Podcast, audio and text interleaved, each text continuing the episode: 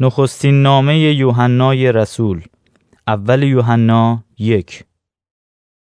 ما درباره کلام حیات به شما می نویسیم کلامی که از ازل بود و ما آن را شنیده و با چشمان خود دیده ایم آری ما آن را دیده ایم و دستهایمان آن را لمس کرده است.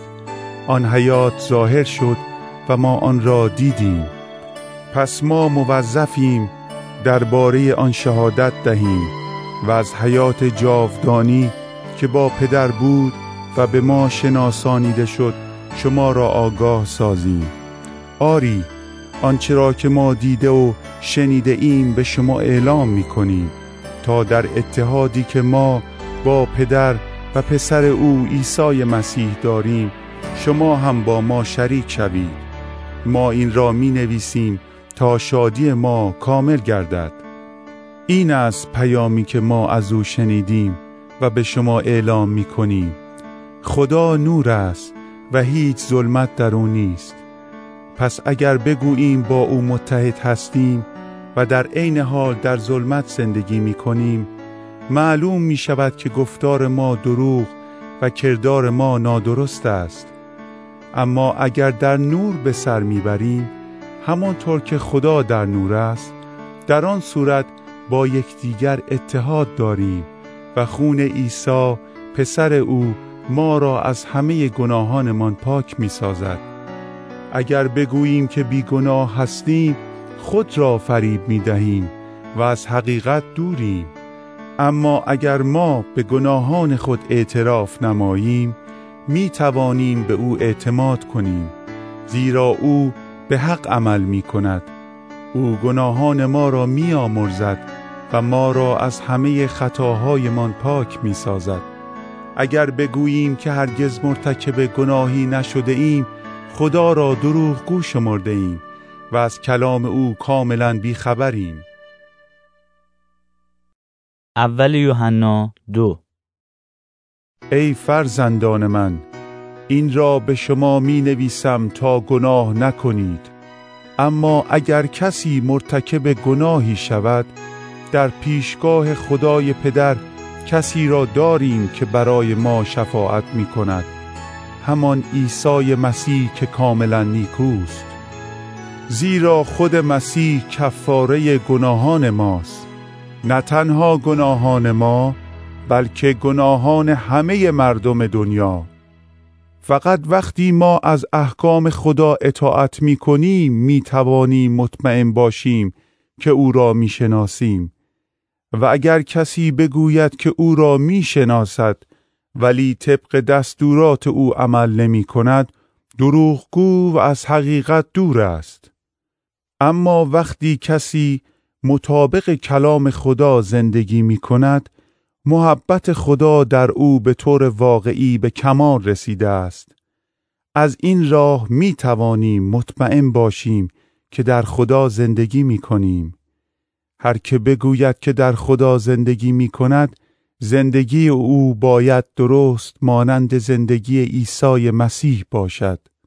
ای عزیزان دستوری که به شما می نویسم فرمان تازه ای نیست. بلکه دستوری است قدیمی یعنی همان است که شما از ابتدا داشته اید و این همان پیامی است که از اول شنیده اید در هر حال دستوری تازه به شما می نویسم و حقیقت آن هم در مسیح و هم در شما دیده می شود زیرا پایان ظلمت نزدیک و نور حقیقی در حال درخشیدن است. اگر کسی ادعا کند که در نور است و در عین حال از برادر خود نفرت دارد او هنوز در ظلمت است. هر که برادر خود را دوست بدارد در نور زندگی می کند و باعث لغزش خود و یا دیگران نخواهد شد. اما هر که از برادر خود متنفر باشد در ظلمت است. در ظلمت راه می رود و نمی‌داند به کجا می رود زیرا تاریکی چشمانش را کور کرده است. ای فرزندان کوچک به شما می نویسم زیرا گناهانتان به خاطر نام مسیح آمرزیده شده اند ای پدران به شما می نویسم زیرا او را که از ازل بوده است می شناسید ای جوانان به شما می نویسم زیرا که بر شیطان پیروز شده اید. ای کودکان به شما نوشتم زیرا شما پدر را می شناسید. ای پدران به شما نوشتم زیرا او را که از ازل بوده است می شناسید. ای جوانان به شما نوشتم زیرا نیرومند هستید و کلام خدا در شماست و شما بر شیطان پیروز شده اید. به دنیا و آنچه به آن تعلق دارد دل نبندید. کسی که دنیا را دوست دارد محبت خدای پدر در او نیست. هر آنچه به جهان تعلق دارد یعنی آنچه نفس اماره آرزو می کند و آنچه چشمان می بینند و طلب می کنند و آنچه مایه فخر و غرور است از پدر نیست. اینها همه به دنیا تعلق دارند. جهان و تمایلات دنیوی از بین خواهند رفت. اما هر که ارادی خدا را به جا آورد تا به ابد زیست خواهد کرد. ای فرزندان من ساعت آخر فرا رسیده است و چنان که شما شنیدید که دشمن مسیح در زمان آخر ظاهر خواهد شد و حالا می بینیم که دشمنان مسیح که ظاهر شده اند زیادند. و از این رو می فهمیم که ساعت آخر نزدیک است. این دشمنان مسیح از بین ما رفته و از میان ما بیرون رفتند آنها در واقع هیچ وقت به ما تعلق نداشتند. اگر متعلق به ما می بودند می ماندند اما رفتند تا معلوم گردد که هیچ یک از آنها در حقیقت از ما نبودند. اما مسیح شما را با روح القدس خود مس کرده است و از این رو همه شما حقیقت را می دانید.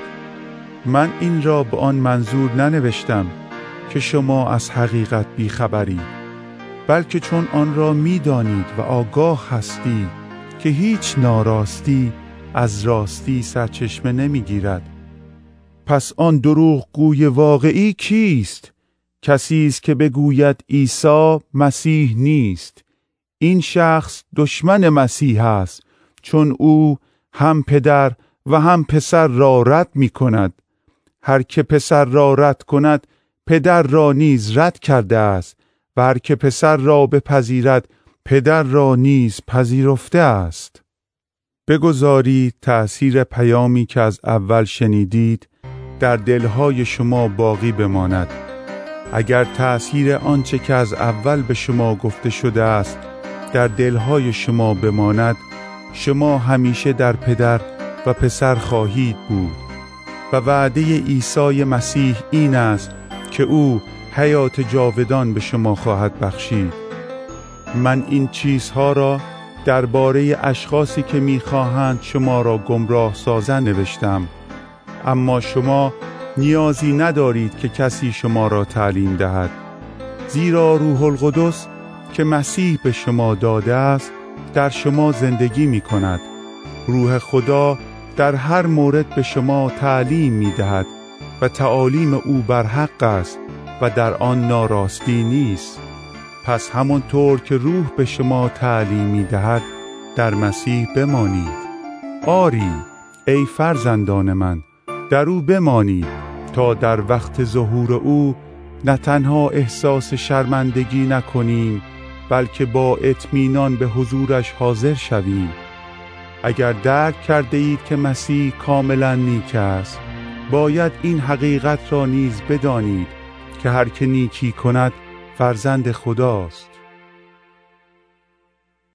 اول یوحنا 3 ببینید محبت خدای پدر چقدر عظیم است که ما را فرزندان خود خوانده است و در واقع فرزندان خدا هستیم. اگر دنیا ما را آنطوری که در واقع هستیم نمی‌شناسد علتش این است که او را نشناخته است. ای دوستان عزیز اکنون ما فرزندان خدا هستیم اما معلوم نیست که در آینده چه خواهیم شد. ولی همینقدر می‌دانیم که وقتی مسیح ظهور کند ما مثل او خواهیم بود زیرا او را آنچنان که هست خواهیم دید. هر که در مسیح چنین امیدی دارد خود را پاک می سازد همانطور که مسیح پاک است. هر که گناه کند قانون خدا را می شکند زیرا گناه چیزی جز شکستن قانون نیست.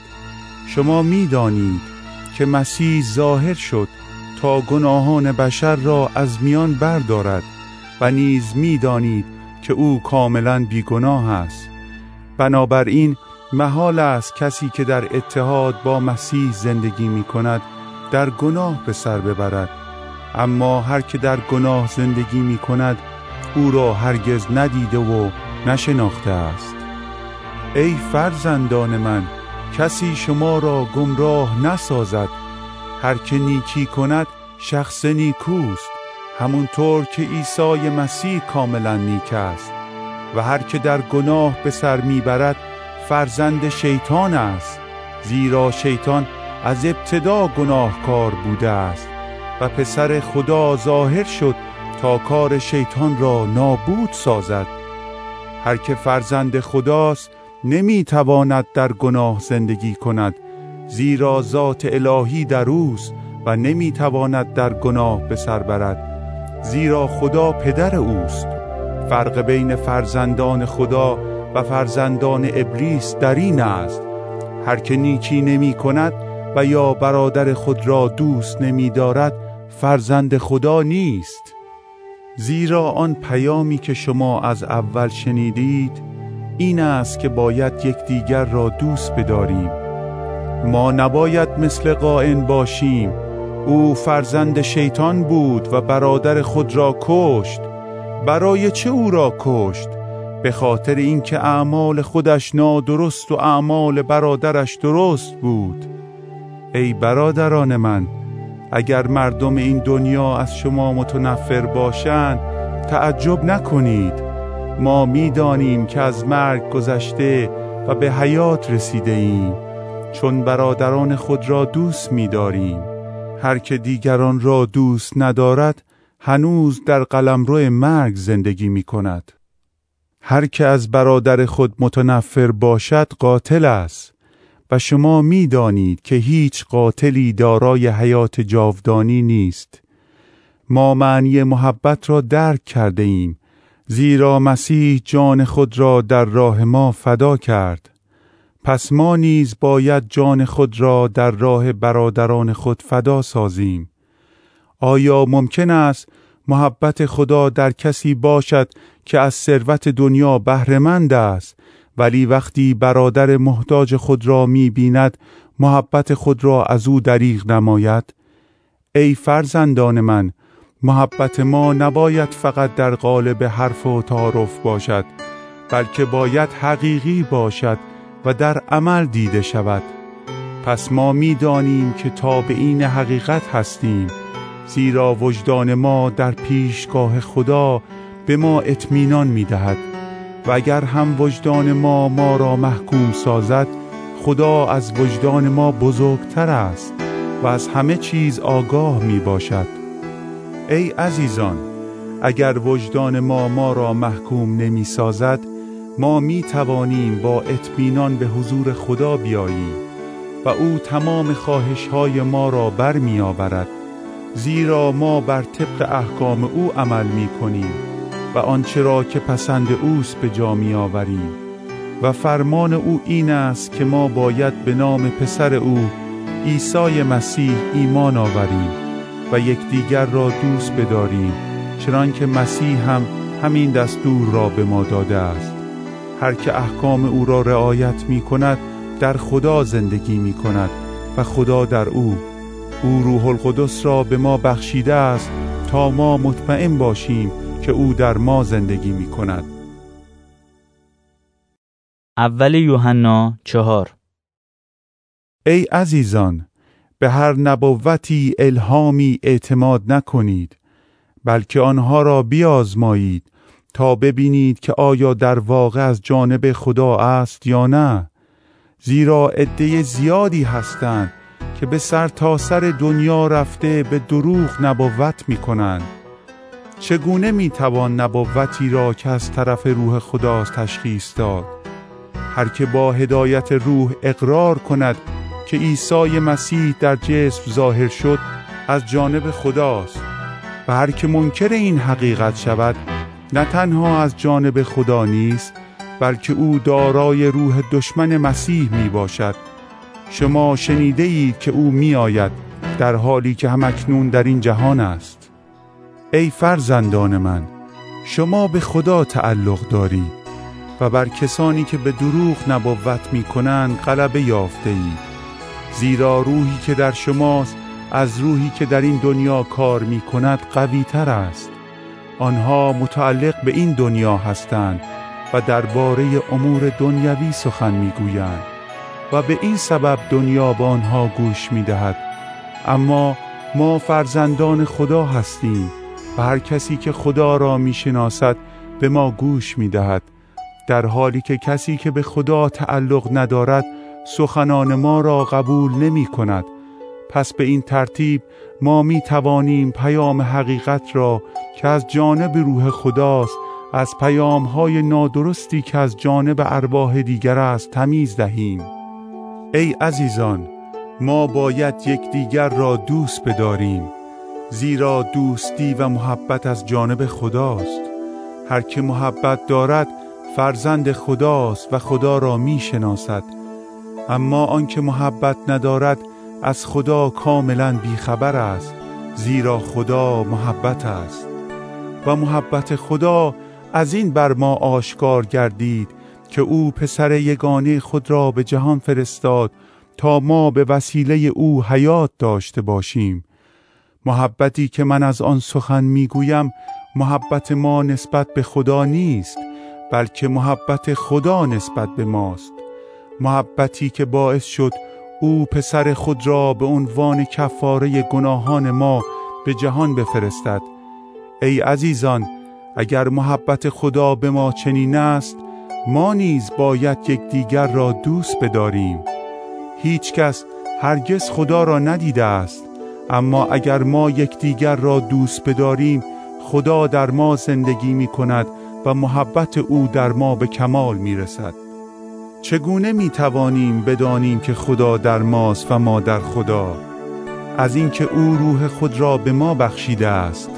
ما خود دیده ایم و شهادت می دهیم که خدای پدر پسر خود را فرستاد تا نجات دهنده عالم باشد و هر که اقرار کند که عیسی پسر خداست خدا در اوست و او در خدا. ما از محبت خدا نسبت به خود آگاهیم و به آن اطمینان داریم خدا محبت است و هر که با محبت زندگی می کند در خدا ساکن است و خدا در او.